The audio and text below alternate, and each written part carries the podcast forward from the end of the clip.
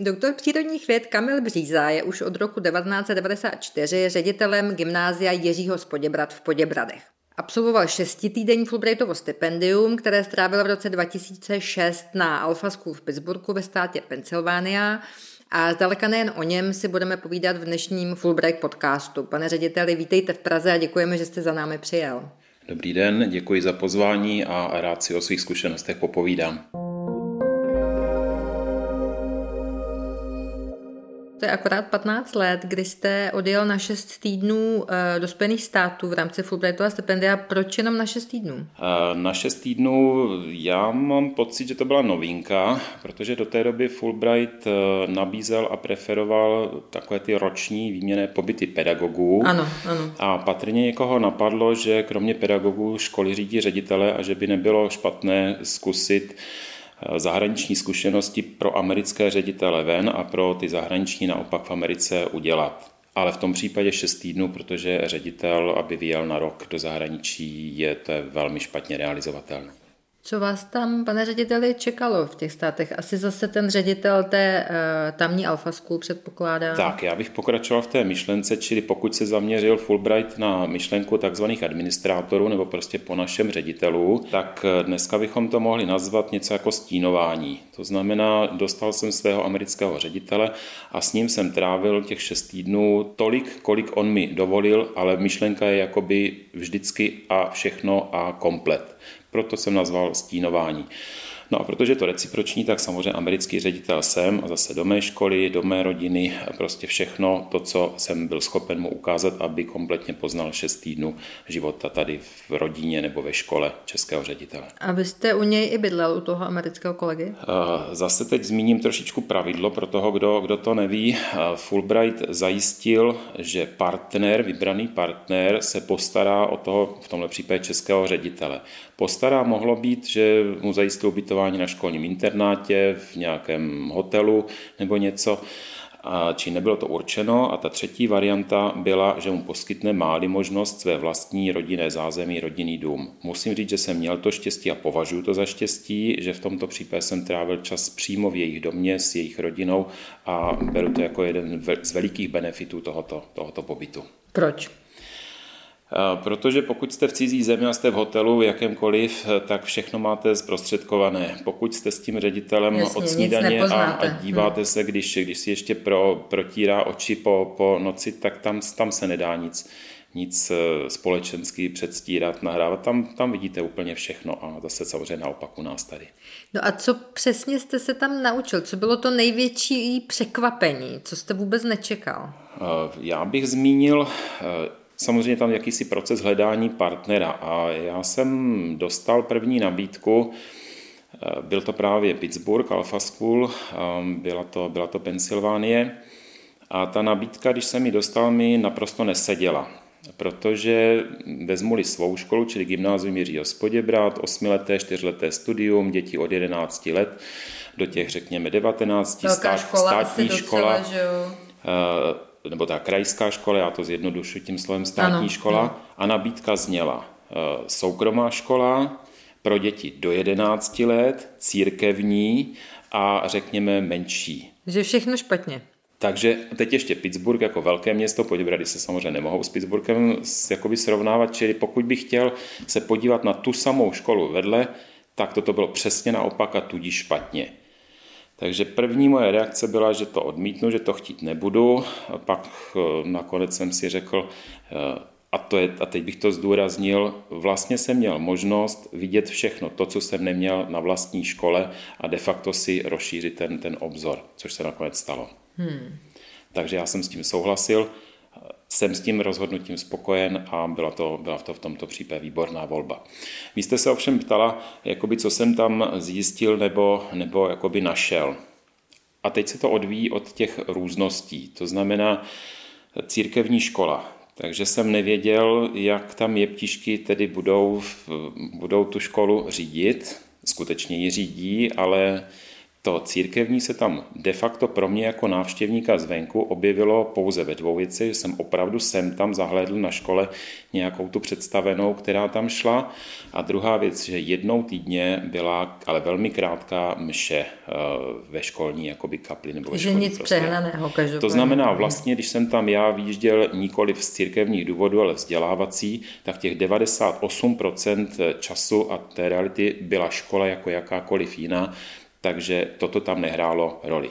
Hrálo to roli pro rodiče, protože rodič si vybírá školu za kopcem nebo tuto a tato s tím svým, já to velmi zjednoduším, s tím svým desaterem toho rodiče oslovuje, on má pocit, že tady se o jeho dítě postarají tímto směrem, on bude křesťansky vychován a bude dodržovat tato pravidla a proto tam to dítě dává.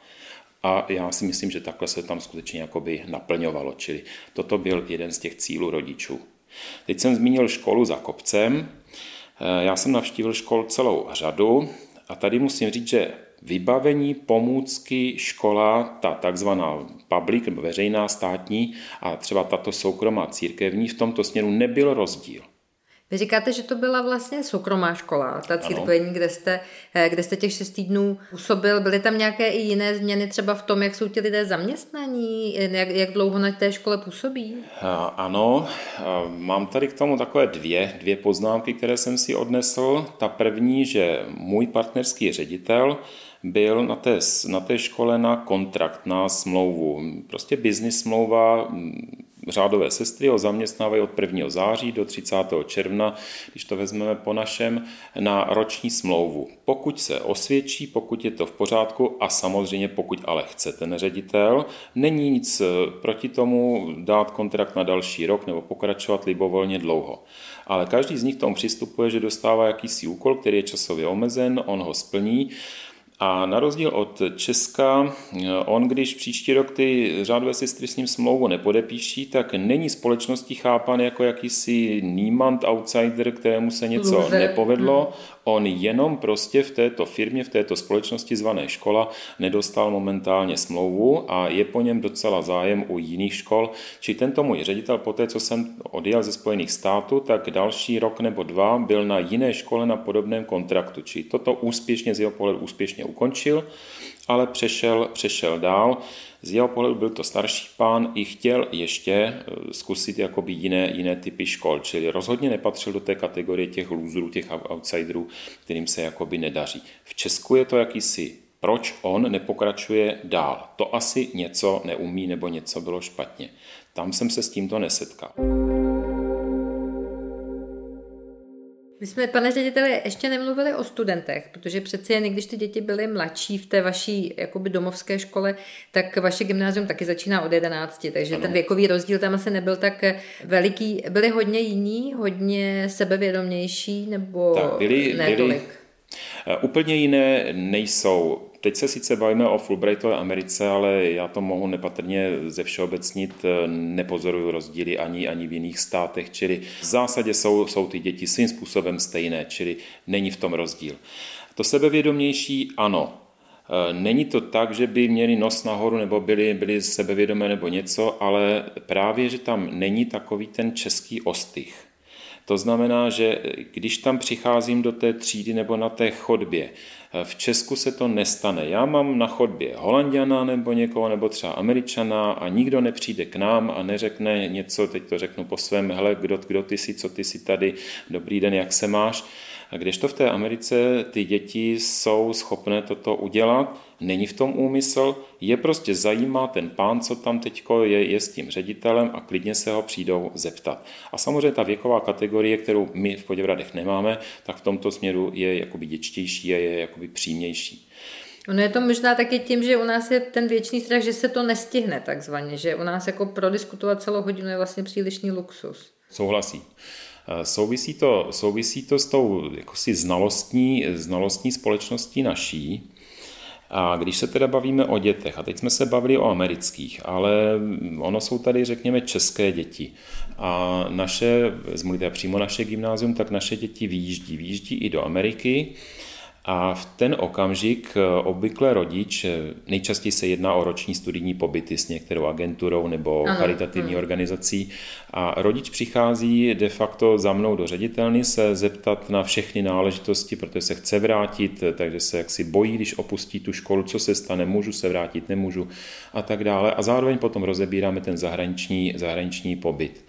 A tady já mohu většině těch rodičů garantovat, čili já jsem potom tou osobou tady českou, která jim říká, já jsem přesvědčen, že vaše dítě po měsíci dvou dosáhne poměrně významného postavení v americké třídě, aha, protože v té aha. své věkové skupině, v tom svém ročníku, jeho znalosti budou nad tou úrovní americkou, takže jemu jde o to, aby se srovnalo s prostředím, s jazykem, a pomáhá mu v tom, že chápe tu matematiku, chápe tu biologii, má tyhle věci probrané už jakoby z Česka, či v ten okamžik mu ta naše znalostní, ta biflovací jakoby e, společnost, ten přístup pomůže v tom, že on se tam rychleji, rychleji adaptuje. Rozumím, takže oni přicházejí mnohem lépe připraveni, tak, ti naši studenti tak. vlastně. A pak se samozřejmě ptám studentů po návratu, nebo někdy, někdy mi napíší nějaký ten mailík během studijního pobytu a většina z nich toto potvrzuje. To znamená, že ve škole nemá problém, že je dobře hodnocena, že se zapojila do těch různých kroužků a jakoby na, na tu školu jsem prakticky neslyšel nikdy po řádově měsíci a půl dvou, to zná po tom adaptačním období, jsem neslyšel, neslyšel nějaký jakoby stesk nebo, nebo nářek. My jsme trošičku v hodnocení více zaměření na jakoby neúspěch, to znamená, my hledáme chyby, vytýkáme, je to, je to správné, protože něco žák nebo kolega nebo někdo nebo já neumím, někdo mi to vytkne, vytkne mi to proto, abych, abych to napravil, abych to zlepšil. Či to je samozřejmě správné. Ale, ale vlastně ten systém mě trošičku deptá, protože ty dobré věci se bere, že jsou v pořádku, ale pane kolego tady nebo ty Péťo, toto neumíš, toto si neudělal, toto je špatně. Ten americký systém je postaven opačně, to znamená, ty jsi happy, protože si to a to řekl a řekl to dobře a tiše kantor zamlčí těch dalších pět věcí, které ten žáček nevěděl ale tím v něm pěstuje to, že do té školy se nemusí bát chodit, že se toho pedagoga, toho ředitele nebojí, ale samozřejmě, že tam jako ty, ten tlak je menší a když je ten menší tlak, tak se případně méně, méně toho množství um, té látky naučí. Jsou to prostě, v tomto směru jsou to odlišné systémy, každý z nich má své pozitivum jednoznačně a každý má zase bohužel své mínus. Spojit by je nešlo. Spojit by šlo částečně, to znamená, jsou samozřejmě i tady snahy vypustit některé učivo. Žádný, žádný vědec, pedagog nepřipustí, že zrovna jeho kapitola a jeho věc je ta, která, kterou lze vypustit. Slyšela jsem od specialistů, že tam tak. jsou velké hádky, ano. Takže samozřejmě to, to by šlo. Ta druhá věc je, že naši učitelé by měli tento přístup uplatnit. Eh, já to bohužel nemůžu implementovat ten americký způsob, že se opravdu zeptá 22 žáků ve třídě, ale co český učitel udělat může, může se místo dvou zeptat osmi. Ano. Čili my můžeme najít trochu cestu tím americkým směrem, aniž ještě vybočíme z našeho jakoby rámce. Čili já než, než revoluce jsem více pro, pro evoluci, to znamená z těch systémů si něco, něco vytáhnout a uspůsobit, než, to, než říct, náš systém je špatný, jedeme na ten druhý. Jestliže přejdu na druhý, v zápětí zjistím negativa toho druhého a zase začnu toužit po tom svém původním a je to takový trošičku nekonečný kolotoč.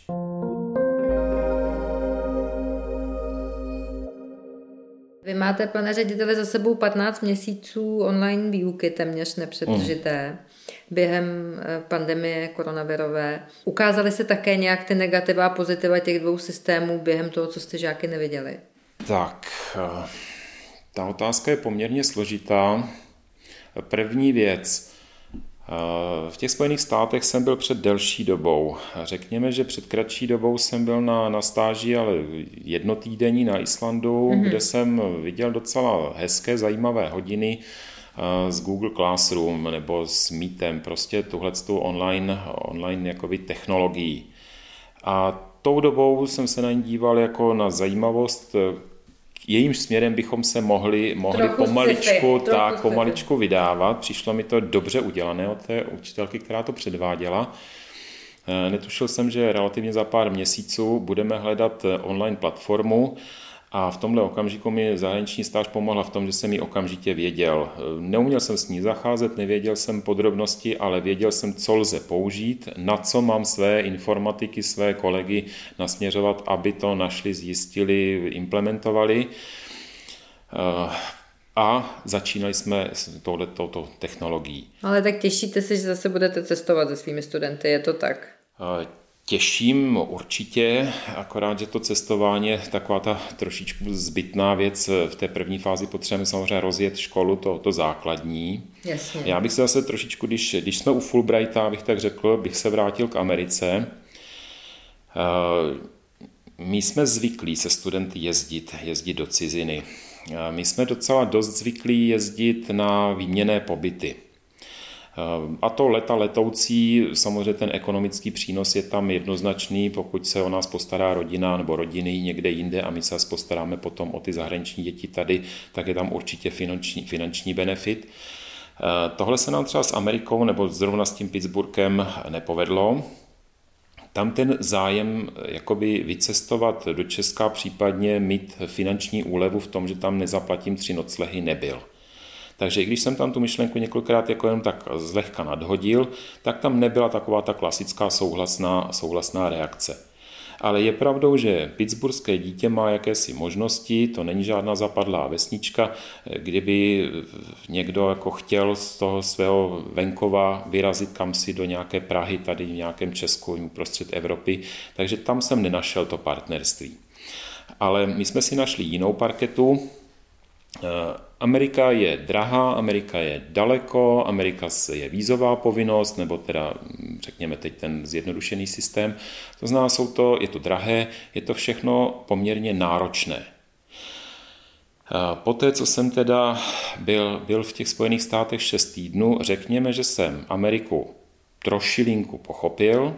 Uvěřil jsem více své angličtině, protože eh, po těch šesti týdnech nepřetržitého mluvení anglicky, tak se přece jenom nějaká určitá, určité navýšení kvality objevilo.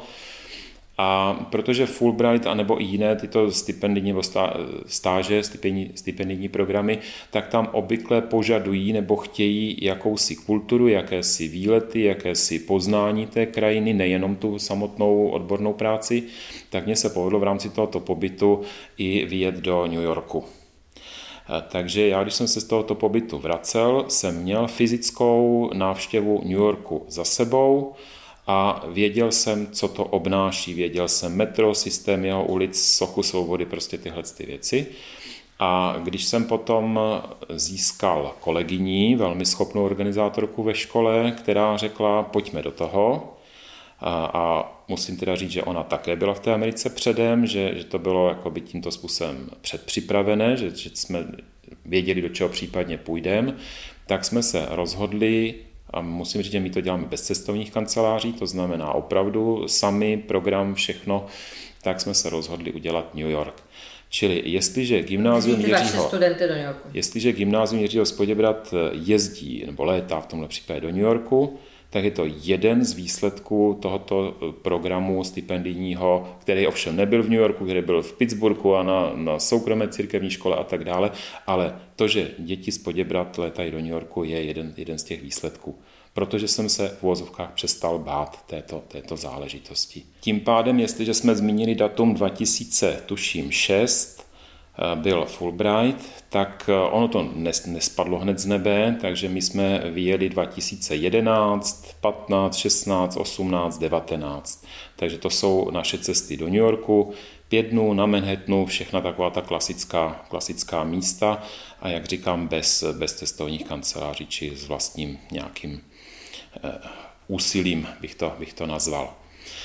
A v ten jeden rok teď nevím, jestli to byl rok 15, vždycky se dotazujeme na nástěnce, jestli by, protože angličtina na naší škole je pro všechny žáky, od, od nejmladších do po nejstarší, je to jakoby jazyk, který je, eh, není možné ho volit, mají ho všichni, povinný. povinný.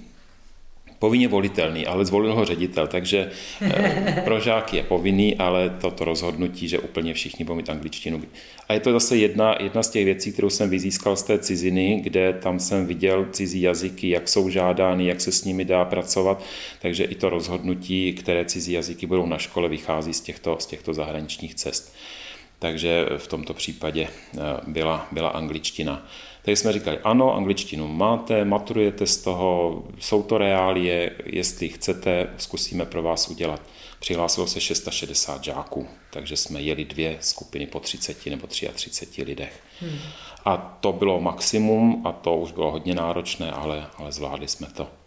A pot, protože v reálích bývá Washington, tak my jsme pak přidali do těch cest i jednodenní výjezd z New Yorku do Washingtonu ráno ve čtyři v 10 jsme ve Washingtonu, taková ta hlavní část, eh, ta centrální náměstí, nebo většinou máme kapitol objednaný jakoby na, na prohlídku a večer zpátky o půlnoci jsme zase v New Yorku.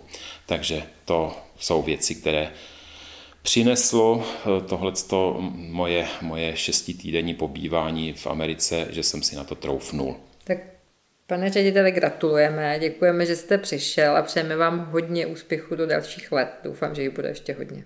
Já moc děkuji za pozvání, povídání to bylo příjemné a jak asi z toho vyplynulo, na Fulbrighta nedám dopustit.